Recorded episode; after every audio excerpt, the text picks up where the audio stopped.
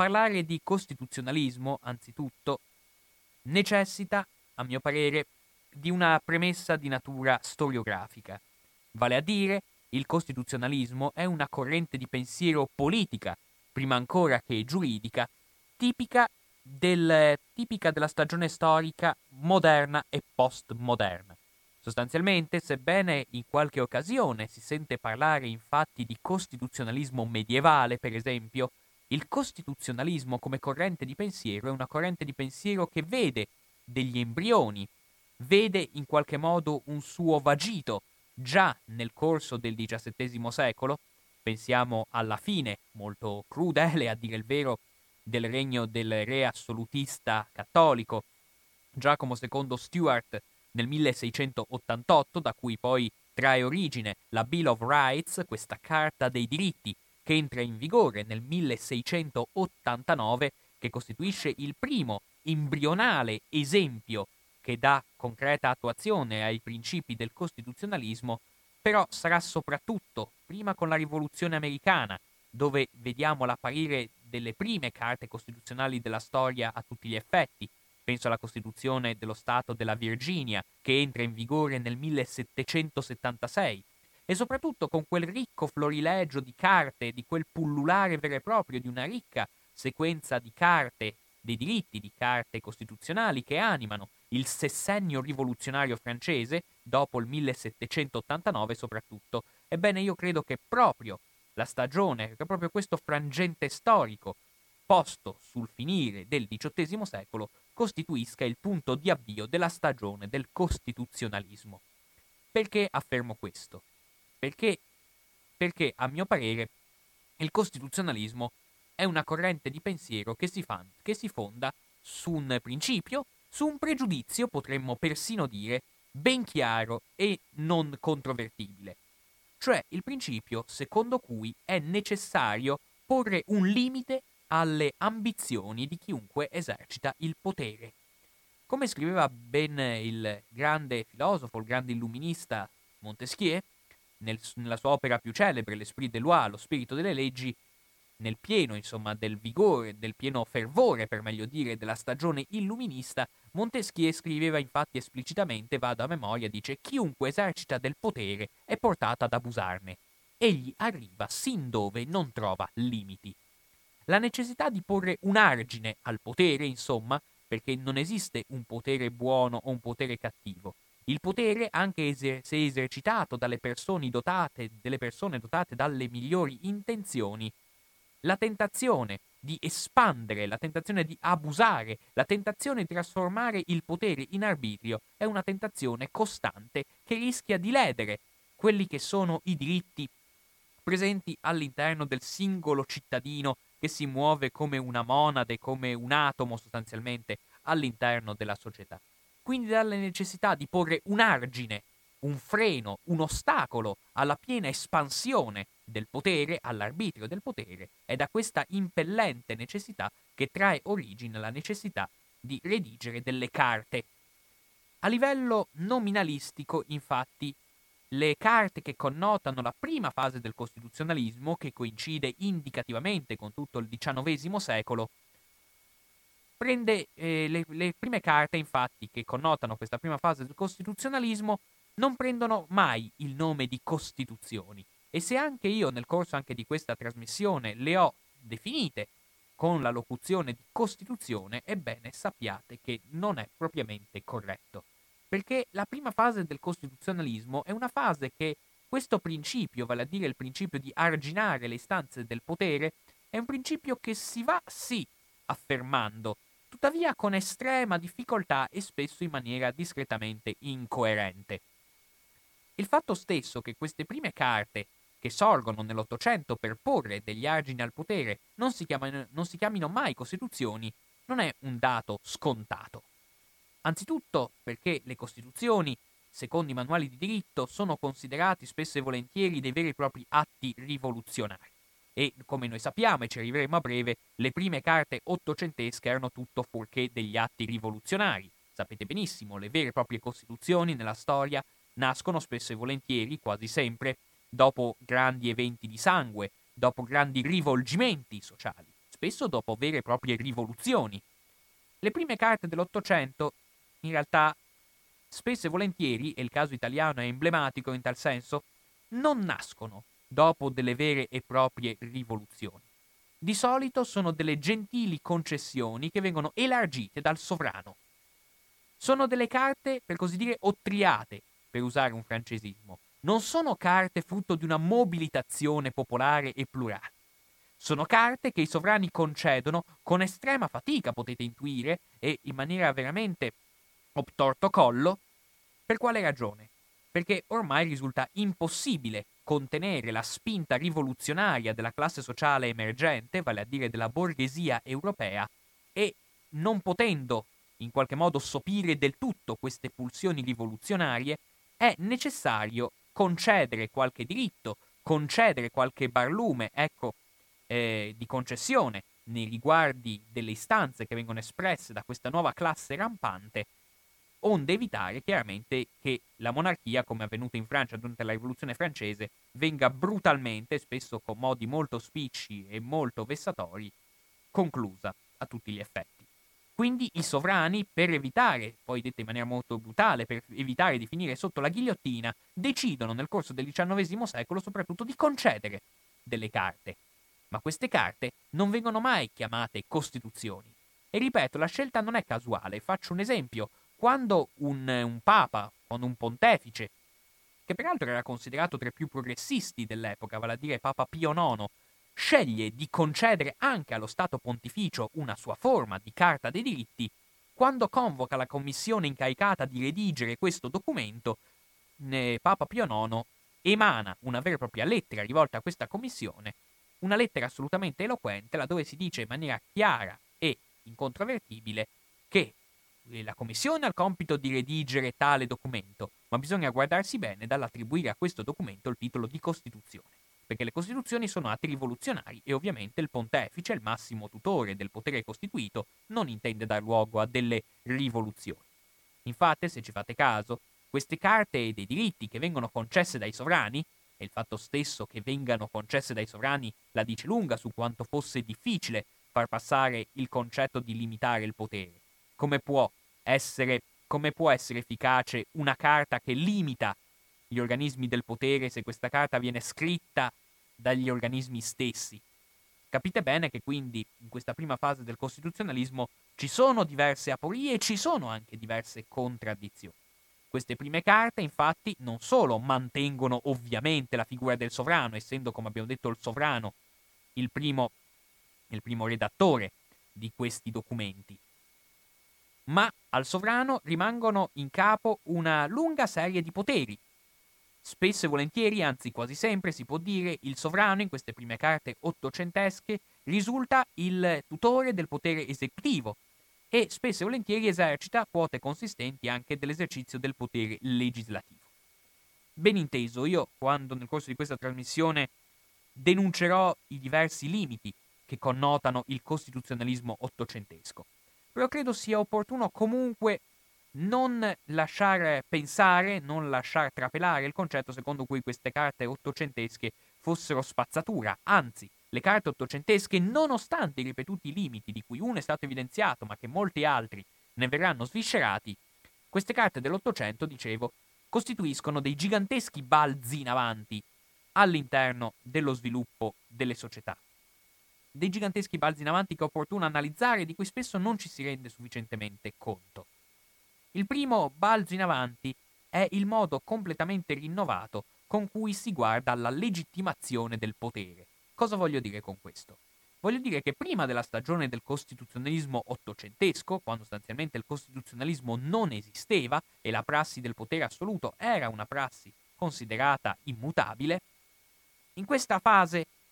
il fatto che ci fosse un soggetto, il sovrano, che esercitava il potere all'interno di un determinato territorio veniva legittimato, veniva giustificato col fatto che questo potere aveva un'origine divina, aveva un'origine trascendente, è una cosa che peraltro, anche se ovviamente ci troviamo giustamente e fortunatamente al termine di questa, al termine di questa, di questa opinione, al termine di questa considerazione del potere, Fatto sta che persino all'interno dello, dello, statuto albertino, vale a dire della Carta dei diritti, chiamata non a caso statuto e non Costituzione, però di quella Carta dei diritti che pone l'avvio del costituzionalismo moderno anche all'interno del territorio italiano, persino nel preambolo dello statuto albertino si, sa- si sancisce esplicitamente che il re Carlo Alberto, per grazia divina, concede questo statuto. Questo eh, il fatto che gli statuti ottocenteschi superino il principio secondo cui il potere legittimato a esercitarsi perché c'è una legittimazione tipo trascendente, di tipo divino, la fine di questo concetto di legittimazione trascendente è il primo gigantesco balzo in avanti che la prima fase del costituzionalismo si porta con sé. Infatti, da cosa deriva dall'Ottocento in avanti la legittimazione del potere? Per la prima volta il potere, per essere esercitato, viene legittimato dalla presenza di un corpo elettorale. E questo rappresenta forse il passo più importante del costituzionalismo ottocentesco. Per la prima volta una parte, e spesso parte consistente, l'intero, spesso e volentieri, l'intero potere legislativo viene lasciato nelle mani di una assemblea elettiva, di un vero e proprio Parlamento, cosa che prima non era così. E il fatto che questo Parlamento sia espressione per la prima volta di un corpo elettorale permette di far comprendere quanto sia gigantesco il balzo che va da un concetto secondo cui il potere viene esercitato perché esiste una derivazione divina al concetto secondo cui il potere viene esercitato perché c'è stato un corpo elettorale che si è espresso in questo riguardo. Quindi, eh, insieme a questi due balzi in avanti, cioè la fine della derivazione trascendente, della legittimazione per meglio dire, trascendente del potere e l'esordio di un'assemblea elettiva che per la prima volta esercita parte consistente del potere legislativo, il terzo gigantesco balzo in avanti che le costituzioni dell'Ottocento portano con sé è, oltre a quello di, eh, di concedere determinati diritti di libertà, che prima di allora erano considerati fumo negli occhi, ma che poi effettivamente vengono concessi, c'è anche forse un passaggio ancora più importante rispetto a quest'ultimo che è stato detto, vale a dire il concetto secondo cui dall'Ottocento in avanti si vive all'interno di uno Stato legislativo di diritto. Cosa vuol dire questo? Lo Stato legislativo di diritto che connota la stagione ottocentesca fino sostanzialmente alle costituzioni attualmente vigenti, fino quindi alla seconda guerra mondiale, si può dire, e lo Stato legislativo di diritto consiste nel principio secondo cui la legge è lo strumento che regola ogni ambito della vita sociale. La legge diviene il despota assoluto di ogni dinamica all'interno della società. La legge, dopo l'ingresso in vigore degli statuti ottocenteschi, la legge assume un ruolo di eccezionale rilievo,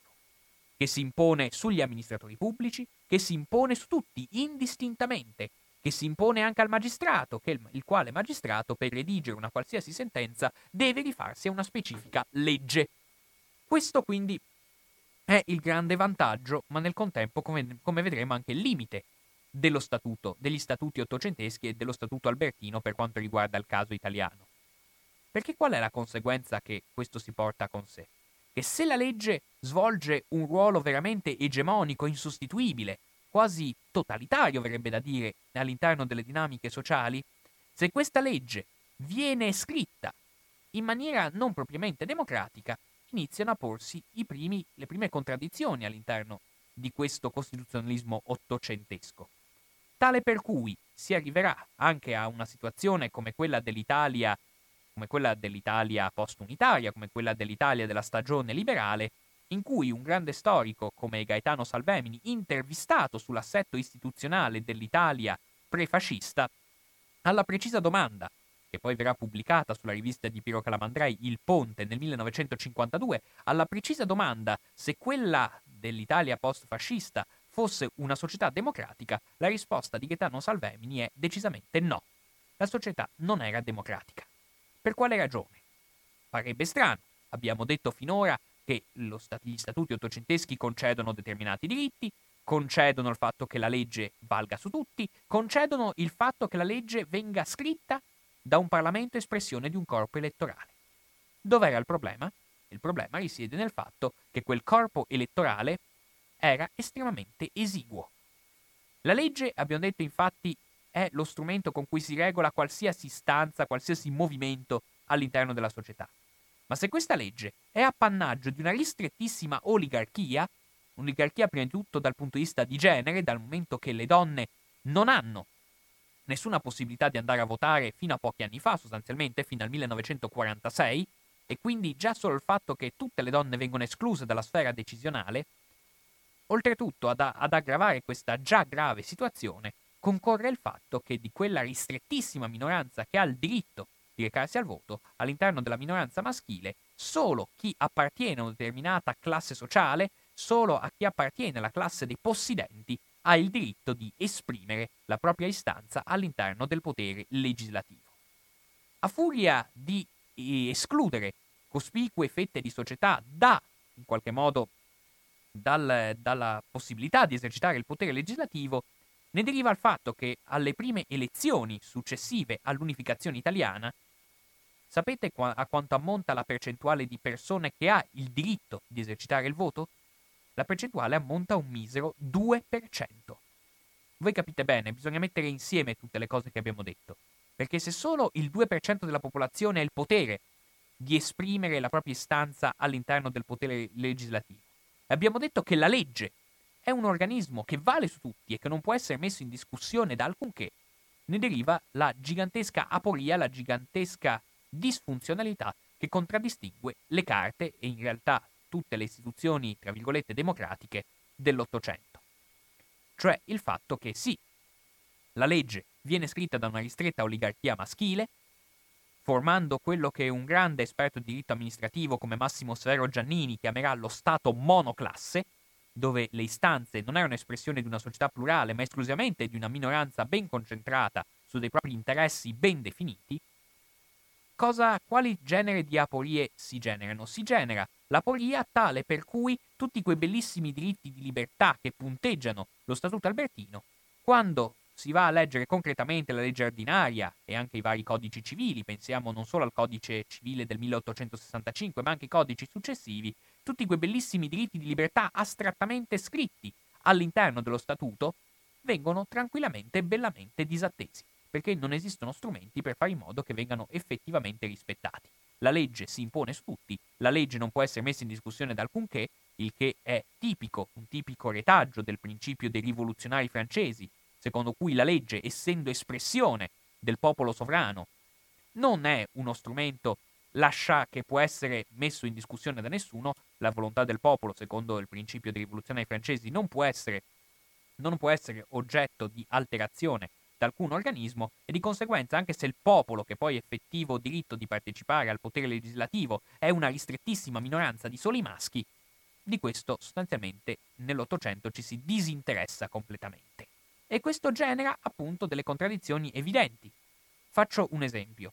L'articolo 24 dello Statuto Albertino è un bellissimo articolo in cui si sancisce in maniera netta e incontrovertibile il principio secondo cui tutti i regnicoli,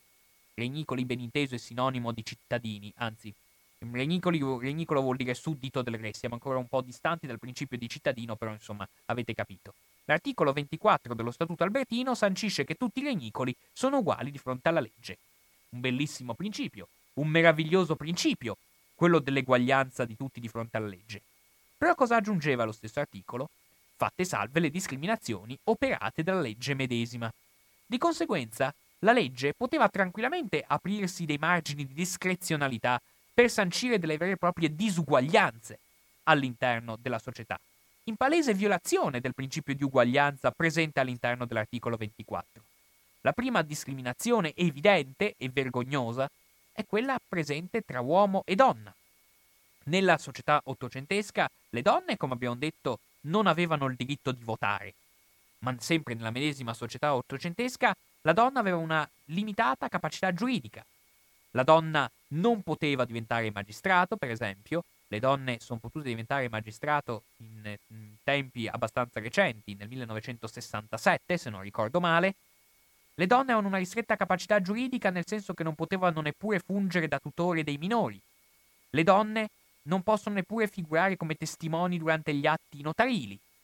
Alle donne, insomma, viene preclusa qualsiasi forma di esercizio di sovranità nell'ambito della società, sebbene a livello astratto, all'interno dello statuto fosse presente il principio secondo cui tutti sono uguali di fronte alla legge. Ma nella realtà ciò non era, e questo avveniva con particolare riguardo nel contesto familiare dove l'istituto giuridico che coordina il diritto di famiglia fino al 1975, quindi fino a letteralmente pochi anni fa, è un diritto che prende il nome di patria potestà, laddove il concetto di patria rimanda esplicitamente al principio secondo cui solo il soggetto maschile del nucleo familiare ha il potere di intervenire all'interno delle dinamiche di tutta la vita coniugale e della gestione dei figli. Tant'è vero che appunto il diritto di famiglia eh, verrà modificato soltanto nel 1975, garantendo grazie al cielo una maggiore equità nei rapporti coniugali e una sorte analoga subisce anche il reato di adulterio femminile, laddove, come sapete, fino agli anni 60, fino agli anni 60, inizio anni 70, ci sarà una sentenza in merito solo nel 1969, ma fino a quel periodo la violazione del vincolo coniugale era considerata reato solo nel caso della donna. Infatti era presente fino al 1969 il solo reato di adulterio, mas- di adulterio, scusate, di adulterio femminile, non era prevista come fattispecie di reato la prassi dell'adulterio maschile. Questa discrepanza è una discrepanza evidente rispetto al principio costituzionale dell'uguaglianza di tutti di fronte alla legge, che ce la dice lunga insomma su quanta differenza ci fosse tra i principi dichiarati meravigliosamente in astratto e la realtà concreta dei rapporti sociali. Facciamo un altro esempio per farvi capire quali fossero le principali disfunzioni che connotano la prima fase del costituzionalismo. Pensiamo a un'altra bellissima libertà, sancita dall'articolo 32 dello Statuto Albertino, cioè la libertà di riunione. Bellissima libertà, gigantesca, dirompente, innovativa libertà. Cioè, quello che si sancisce all'interno dell'articolo 32 dello Statuto Albertino è tutti hanno diritto a riunirsi pacificamente e senza armi. Anche qui però si aggiungeva la postilla fatte salve le eccezioni stabilite dalle leggi di pubblica sicurezza. Quindi in questo caso la discrezionalità di aprire dei margini all'interno della libertà di associazione, di violare la libertà di associazione, viene attribuita non solo ad una legge qualsiasi, ma ad una legge particolarmente pregnante come la legge di pubblica sicurezza. Da ciò ne derivano delle conseguenze veramente nefaste per il concreto esercizio del diritto di riunione. Infatti, per tutto il periodo dello Stato liberale, le riunioni non solo in luogo pubblico, ma anche le riunioni in luogo aperto al pubblico, un cinema, un teatro per esempio, dovevano vedere la previa autorizzazione del questore. E se il questore, essendo direttamente subordinato al Ministero degli Interni, aveva, apparteneva ad una corrente politica, apparteneva ad una sensibilità non proprio collimante con la persona, con i soggetti sociali che volevano esprimere la propria libertà di riunione, questa libertà di riunione veniva bellamente e, se- e disinvoltamente calpestata. Si arriverà, peraltro, questo è il paradosso, si arriverà con gli apici della legislazione fascista, vale a dire della legislazione autoritaria, in cui, sebbene formalmente sia ancora in vigore il principio della libertà di riunione, si arriva a sancire che non solo le riunioni in luogo pubblico o aperto al pubblico devono vedere la previa autorizzazione del questore, ma persino le riunioni in luogo privato, che possono in qualche modo alimentare il sospetto che siano riunioni pubbliche, anch'esse devono essere autorizzate dall'autorità. E che senso ha lasciare in vigore un articolo in cui si dice tutti hanno diritto a riunirsi pacificamente senza armi, se poi quella libertà di riunione era severamente, rigidamente e spesso violentemente vincolata agli arbitri del potere esecutivo? Queste sono le contraddizioni, queste sono le evidenti, le marchiane contraddizioni che i padri costituenti che hanno redatto una nuova Costituzione in quel meraviglioso biennio si badi bene, i lavori della Costituente sono durati veramente poco, due anni, che è una quantità infima di tempo considerato il lavoro che è stato svolto, in quel biennio che va tra il 1946 e il 1947, quando ci si rende conto effettivamente di quali fossero i limiti di questa società monoclasse. Una società che, volendo riassumere, sanciva tanti meravigliosi principi a livello astratto, ma che poi quei principi non avendo nessuna garanzia che venissero applicati in misura concreta, dal momento che la legge, non solo la legge era uno strumento completamente impossibile da mettere in discussione, ma quella medesima legge, eh, ma quella medesima, ma quella medesima legge veniva scritta da una ristretta oligarchia maschile, ben conscia dei propri interessi, si può ben capire che quando si va a mettere mano a redigere una vera e propria carta costituzionale completamente rinnovata, che entrerà in vigore, come tutti sapete, il 1 gennaio 1948, ci si renderà conto che questi limiti vanno superati.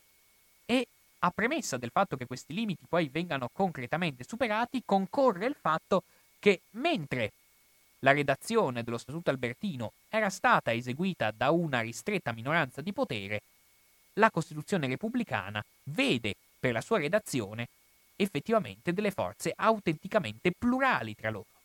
All'interno della Costituente troviamo uomini e troviamo donne, troviamo persone di, di, delle più diverse inclinazioni politiche, dai marxisti ai cattolici passando per i liberali e gli azionisti. Vediamo persone provenienti dalle estrazioni sociali più differenti. Vediamo i colti e gli analfabeti, i laureati e non laureati, gli affamati e i ricchi. Vediamo tutti e grazie a questo pluralismo quella che emerge, grazie ai dibattiti della Costituente del 1948, è una carta costituzionale che non solo si rende conto dell'effettivo pluralismo che permea la società italiana, ma ci si rende conto anche dell'effettiva concretezza che anima i rapporti sociali. I rapporti sociali e in generale le disposizioni giuridiche non sono più viste in astratto, sono viste in concreto. Infatti, la, forse l'aspetto più meraviglioso della Costituzione italiana è il fatto che è permeato sempre da una grande realtà, da un grande realismo. Anzitutto nel riconoscere quali fossero gli effettivi meccanismi di funzionamento della società. I costituenti, ha detto qualcuno, hanno voluto leggere nelle trame profonde della società e il verbo leggere e riconoscere sono verbi che ricorrono con molta frequenza all'interno dei dibattiti della Costituente. I costituenti hanno letto nelle trame profonde della società, si sono resi conto, avevano un'effettiva consapevolezza di quali fossero le dinamiche concrete di una società di mercato d'altro canto, hanno redatto una Costituzione che sembra davvero, col suo linguaggio estremamente semplice e alla portata di tutti, hanno voluto veramente calarsi all'interno del concreto della vita quotidiana. Nelle, già nei primi articoli della Costituzione ci sono riferimenti a primo acchito molto originali. Si parla di paesaggio, di lavoro, di salute, di ricerca scientifica e tecnica, di beni culturali, di cose che si possono toccare con mano, al punto tale che si può dire che la Costituzione, fin dai suoi primissimi articoli, sembra una Costituzione in grado di passeggiare per le strade insieme agli italiani, di vivere al loro fianco, di farsi carico di turbulenze effettive e concrete. Laddove infatti il costituzionalismo ottocentesco aveva come sua base ideologica un principio bellissimo però puramente astratto, vale a dire il giusnaturalismo, cioè il, il, principio secondo cui esistesse uno stato primigenio di natura in base a cui l'uomo era dotato intimamente di tutte le libertà di questo mondo e che quindi il ruolo eh, che veniva attribuito allo Stato nel corso delle carte ottocentesche era un ruolo puramente negativo o positivo. La libertà veniva concepita come uno spazio sottratto all'arbitrio statale, il che era un bellissimo principio che rimane anche all'interno della Costituzione repubblicana però era un principio astratto, perché l'essere umano, quell'individuo atomisticamente individuato, quell'individuo permeato da un grande isolamento e da un grande individualismo che connota le costituzioni ottocentesche, costituzioni ottocentesche che infatti guardano con grande disprezzo a quelle che sono le formazioni sociali, l'individuo che viene tratteggiato all'interno delle carte ottocentesche è un individuo, come dicevo, isolato, senza contesto, che vive appunto che, uh, il cui modello è quello di un millantato stato di natura, che però non ha nulla di concreto. Dicevo, le carte ottocentesche disprezzano le formazioni sociali, non si rendono conto che le formazioni sociali, che gli aggregati umani, sono parte integrante, sono parte imprescindibile di una società e soprattutto di una società di mercato. Le carte dell'Ottocento, in realtà tutta la legislazione dell'Ottocento, sembra fondarsi sul principio che gli individui si muovono in maniera completamente isolata rispetto al contesto. Rinchiusi si verrebbe da dire all'interno di gigantesche bolle. Infatti, non a caso nel 1791 entra in vigore in Francia la legge Le Chapelier, ci troviamo nel pieno della rivoluzione francese, quindi nel pieno di questi fermenti culturali, in cui legge Chapelier parla esplicitamente di aneantire, questo è il verbo usato, annientare qualsiasi formazione sociale. Infatti, nell'ottica dei rivoluzionari francesi, proprio figli della cultura che vi ho appena riferito, esisteva da un lato il macro individuo statale, l'unico macro individuo riconosciuto era lo Stato, dotato di un suo potere abbastanza rilevante. e dall'altro esisteva una pletora di microindividui atomisticamente considerati che si muovono senza aggregarsi. E invece quello che emerge nelle Costituzioni del Novecento, che rappresenta il gigantesco passo in avanti, uno dei tanti passi in avanti che vengono compiuti rispetto alla stagione precedente, è nel rendersi conto di come effettivamente non sia possibile pensare una società, descrivere una società, senza prendere in considerazione gli aggregati umani e soprattutto le formazioni sociali che animano il vissuto degli, delle persone all'interno della società di mercato. E infatti, all'interno dell'articolo 2 della Costituzione italiana attualmente vigente, si parla esplicitamente del riconoscimento, eh, vocabolo non casuale, cioè un, espe- un, effettivo riconoscimento di qualcosa che evidentemente già preesiste, c'è un effettivo riconoscimento delle formazioni sociali, che è un tratto distintivo del costituzionalismo del Novecento che ci fa capire di come questo costituzionalismo sia impregnato di una grande concretezza. Infatti,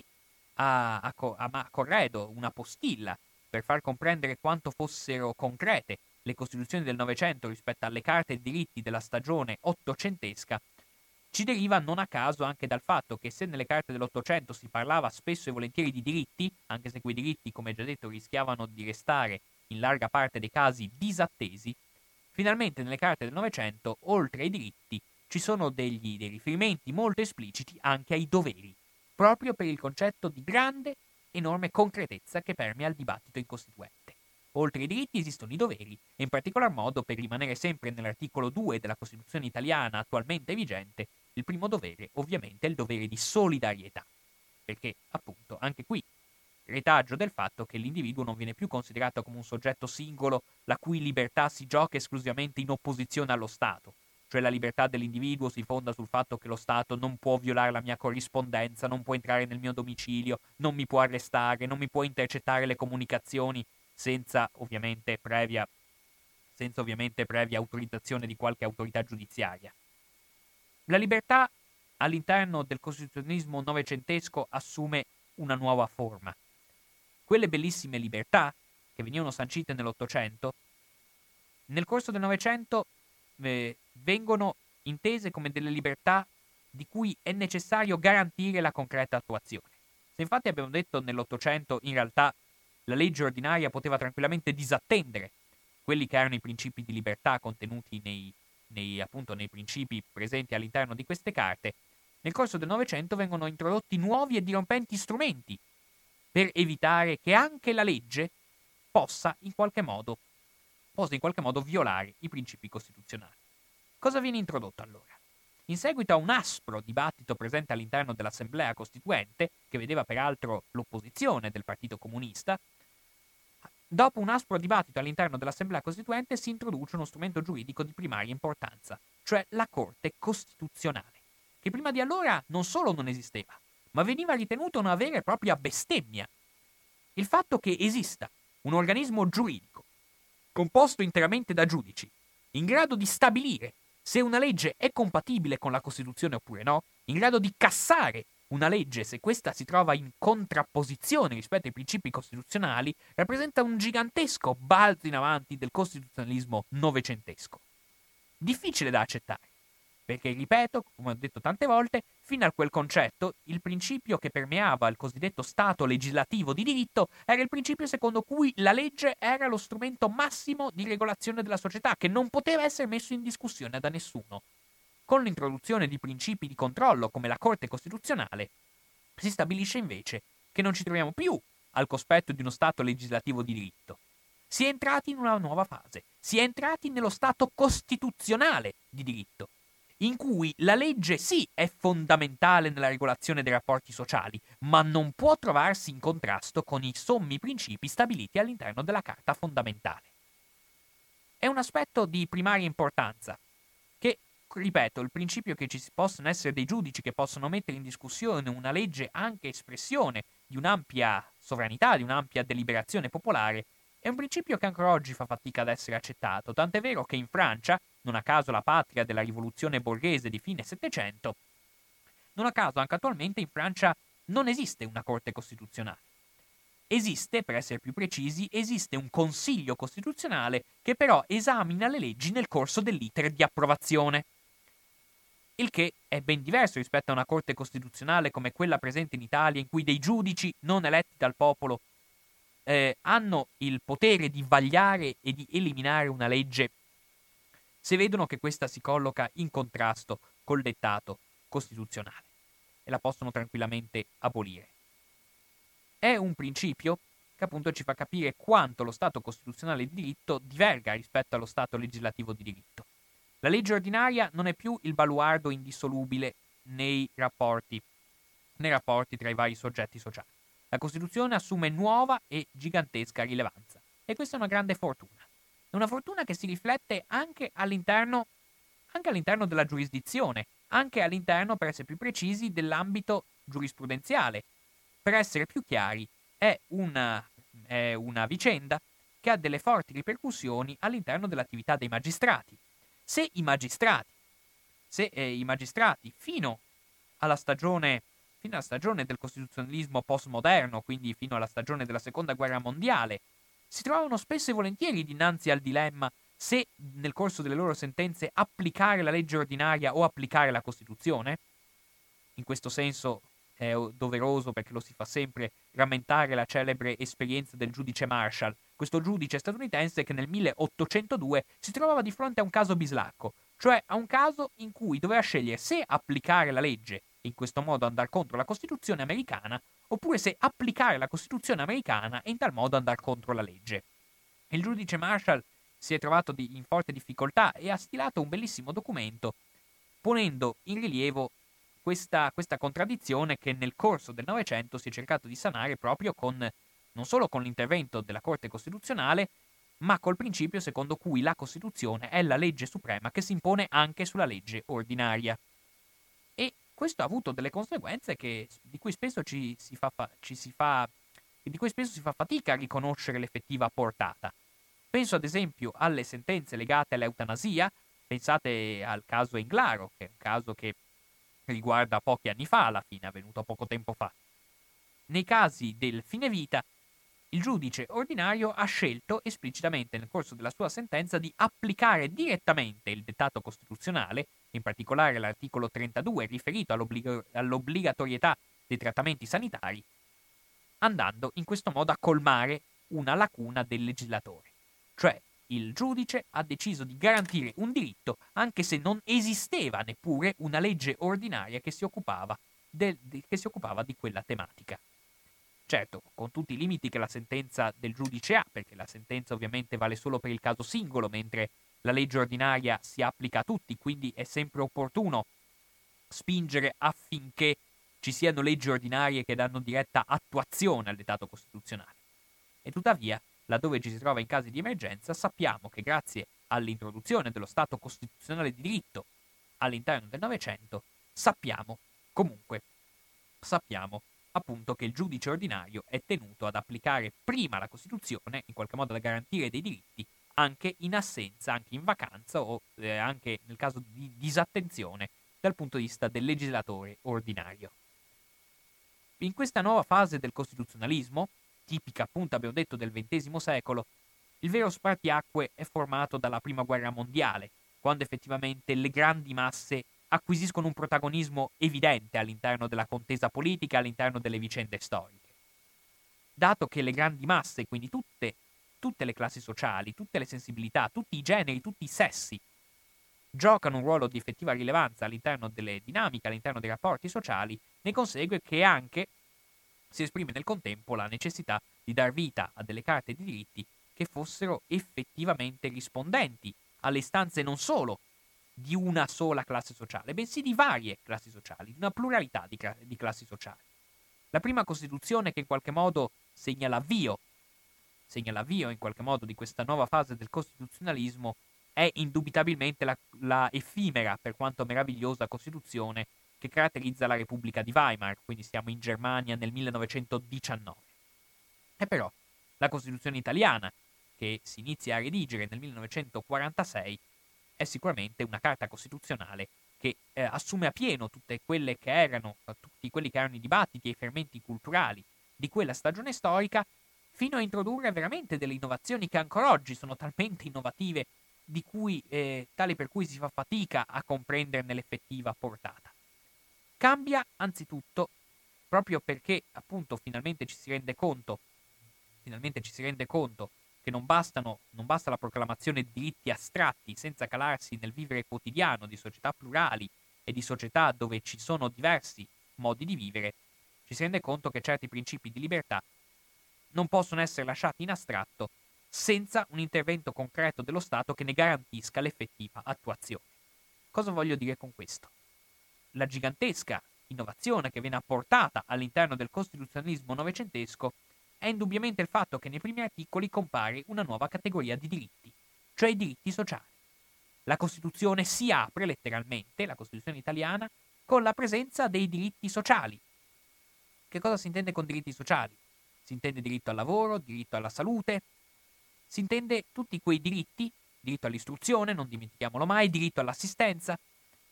Si apre con tutti quei diritti che vengono ritenuti la premessa per l'esercizio di qualsiasi libertà. Questo è l'aspetto che fino a quel momento era considerato totalmente,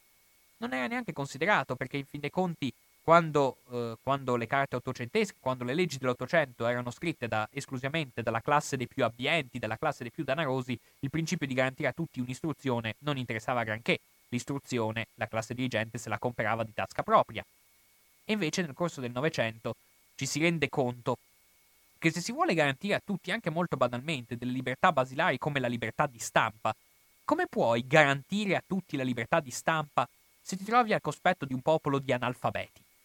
Come puoi garantire l'effettiva libertà di voto e libertà di espressione se i cittadini non possiedono neppure il diritto ad un'esistenza dignitosa e il diritto a essere in salute? Senza il diritto alla salute, l'unico diritto che non a caso all'interno della Carta Costituzionale viene definito come fondamentale, all'interno dell'articolo 32 della Carta, com'è possibile esercitare le proprie libertà politiche, le proprie libertà civili, senza degli effettivi diritti che ti consentano di esercitare tali diritti? Ripeto, come può esercitarsi la libertà di espressione se tu sei analfabeta?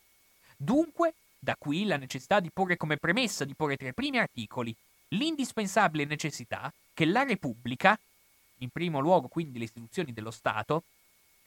che lo Stato in qualche modo si faccia carico, si faccia carico di garantire queste premesse. Cioè il primo compito dello Stato è quello di garantire, di garantire un'istruzione a tutti, di garantire una salute a tutti, di garantire un'assistenza a tutti e perché no, di garantire anche un lavoro per tutti. Questo è un compito che viene attribuito allo Stato. E vedete, anche da questo che vi sto dicendo, l'altra grande innovazione che viene portata con le costituzioni del Novecento rispetto alle carte dell'Ottocento. Vale a dire, vale a dire il, diverso luo- il diverso ruolo che viene attribuito all'entità statale. Nell'ottica liberale dell'Ottocento, la libertà si giocava sul fatto, come abbiamo detto, che lo Stato si tenesse il più alla larga possibile dalla sfera individuale del cittadino. Mentre, invo- mentre, invece, mentre invece, nel corso del costituzionalismo del Novecento, ci si rende conto che per il concreto esercizio delle libertà non basta il ruolo negativo e oppositivo dello Stato. Cioè, lo ripeto, lo Stato non deve entrarmi dentro casa, lo Stato non può intercettarmi, lo Stato non può arrestarmi. Ma occorre garantire un ruolo attivo o propositivo della stessa autorità statale. Lo Stato deve impegnarsi in prima persona, tanto che, si è detto, la Costituzione, anche quella italiana attualmente vigente, è una vera e propria Costituzione programma, assegna un vero e proprio programma al legislatore, che vede questo programma, lo Stato, in una posizione nettamente attiva. È lo Stato che deve costruire ospedali, lo Stato che deve costruire scuole, lo Stato che deve garantire una minima istruzione per tutti, perché tale istruzione, tale salute, tale assistenza rappresentano le premesse non solo per la libertà, ma anche per l'effettiva finalità che si prefigge la Costituzione italiana del Novecento, vale a dire la finalità ultima, della, la finalità ultima a cui, deve, a cui deve in qualche modo che deve esaudire, per meglio dire, qualsiasi governo si trovi a governare l'Italia, la finalità ultima, quale che sia appunto il suo colore politico, è quello di garantire quello che eh, viene riportato nel meraviglioso secondo comma dell'articolo 3 come il pieno sviluppo della persona umana. Ciò che emerge infatti in maniera preponderante all'interno del dibattito costituente, che ripeto era un dibattito costituente che ha visto confrontarsi in Italia sensibilità politiche radicalmente diverse tra di loro, però il punto in comune era uno e uno soltanto. Occorreva costruire una società imper- imperniata attorno allo sviluppo dell'uomo. L'uomo, diceva Giorgio Lapira, lo cito a memoria, questo grande statista che tutti ricordiamo come il sindaco santo di Firenze, ma che, lo voglio rammentare, era al contempo un, un enorme giurista, era professore di diritto romano all'Università di Firenze e che faceva parte della prima sottocommissione di quella celebre commissione dei 75 che ha effettivamente svolto un ruolo di primo piano nella redazione concreta del testo costituzionale, Giorgio Lapira esprime esplicitamente il principio secondo cui l'uomo deve essere considerato il fine e non più il mezzo della società. Uscite da una temperie storica in cui l'uomo era stato considerato una macchina di propaganda, in cui l'individuo era stato spodestato della sua personalità per diventare un ingranaggio ma- di una macchina dello Stato autoritario, di una macchina bellica, considerato soldato, considerato oggetto di scarto, considerato oggetto di mercato spesso e volentieri nelle società a capitalismo avanzato, considerato quindi l'uomo come una mera merce, come un mero oggetto, spesso spesso considerato un vero e proprio scarto, pensiamo alla sorte dei detenuti all'interno dei lager nazisti, spesso considerato vero e proprio scarto, mentre invece si capisce, dopo questo trascorso tragico, si capisce sostanzialmente che l'uomo deve essere il centro attorno a cui deve ruotare tutta l'attività legislativa dello Stato. Lo Stato deve mirare al pieno sviluppo della persona umana e per farlo deve rendersi conto di quali sono le sue concrete, vitali e pragmatiche esigenze di vita quotidiana. Non basta rifarsi a dei principi astratti, occorre calarsi nel concreto dei rapporti sociali. Da qui il riconoscimento delle formazioni sociali, da qui il riconoscimento di fondamentali diritti sociali, premessa di ogni libertà democratica, di qui al contempo, di qui al contempo altri fondamentali principi che sono introdotti all'interno della Carta Costituzionale, primo fra tutti il principio dell'eguaglianza sostanziale, laddove proprio, la vera e propria summa, che finora ho solo accennato nei suoi, nei suoi tratti principali, ma che è opportuno citare per intero all'interno di una relazione come questa, è sicuramente la vera e propria summa che racchiude riassume tutto il, il disegno politico che anima il progetto costituente, il secondo comma dell'articolo 3, laddove si dice, lo cito a memoria, che è compito della Repubblica rimuovere gli ostacoli di ordine economico e sociale che, limitando di fatto la libertà e l'eguaglianza dei cittadini, impediscono il pieno sviluppo della persona umana e l'effettiva partecipazione di tutti i lavoratori all'organizzazione politica, economica e sociale del Paese. È interessante sottolineare quel di fatto, che ce la dice lunga su quanti padri costituenti fossero, fossero impregnati di un'ottica concreta. Quel di fatto, peraltro, venne proposto da una donna, una delle pochissime donne che sedeva in assemblea costituente, una grande donna, Teresa Mattei, del Partito Comunista, che era stata in passato grande partigiana, peraltro. Sì, che quel di fatto, che sembra una locuzione da poco, che in realtà molti esponenti del Partito Liberale misero fortemente in discussione.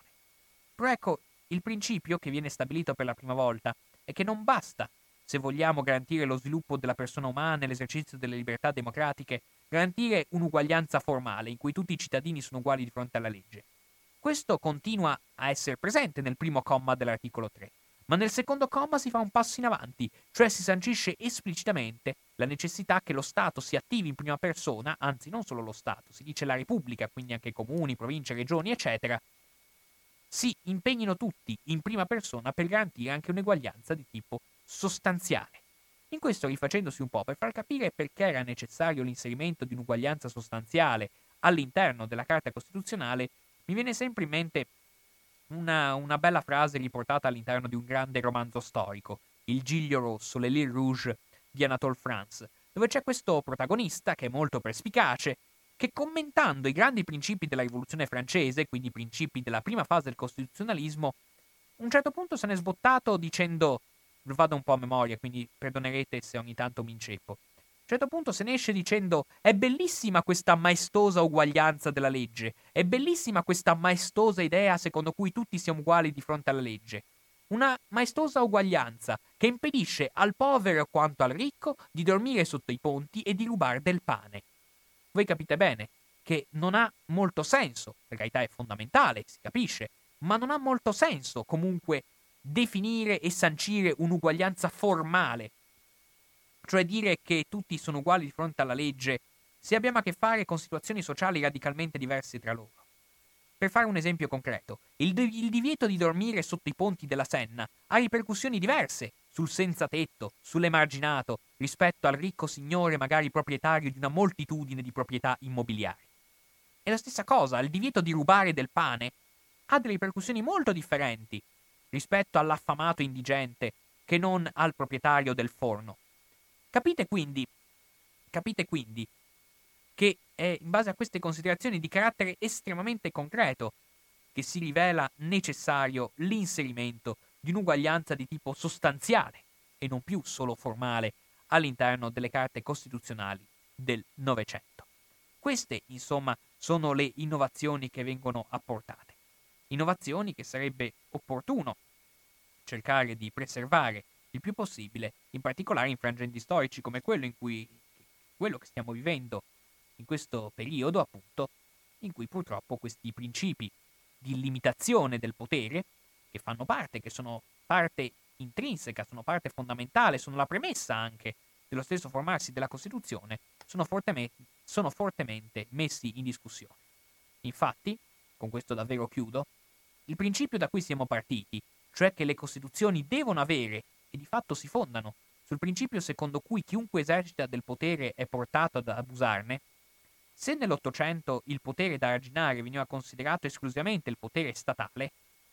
con le costituzioni del Novecento, più calate nella realtà quotidiana di tutti gli strati sociali, ci si rendeva conto che non era solo il potere dello Stato quello che doveva essere arginato dalle istituzioni, ma anche il potere economico in una società di mercato. Potere economico potere delle grandi aziende, delle grandi industrie, delle grandi finanze, che ovviamente è un potere che, come ben sappiamo e come conosciamo molto bene nel mondo globalizzato, è un potere che spesso si impone con una capacità vessatoria e con una capacità di esercizio arbitrario non meno, non, non meno pregnante rispetto a un sovrano assoluto del Seicento.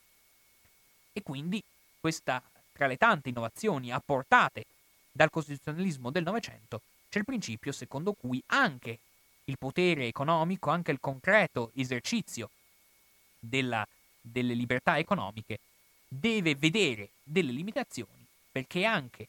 perché ovviamente anche l'iniziativa economica è un'iniziativa che spesso e volentieri, se lasciata completamente libera di agire senza argini, può finire per sottrarre libertà e sottrarre dignità umana laddove appunto la dignità umana, come già detto e ripetuto più volte, costituisce l'effettivo,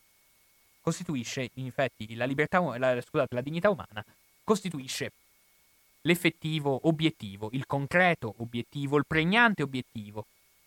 che connota la società disegnata dai nostri padri costituenti.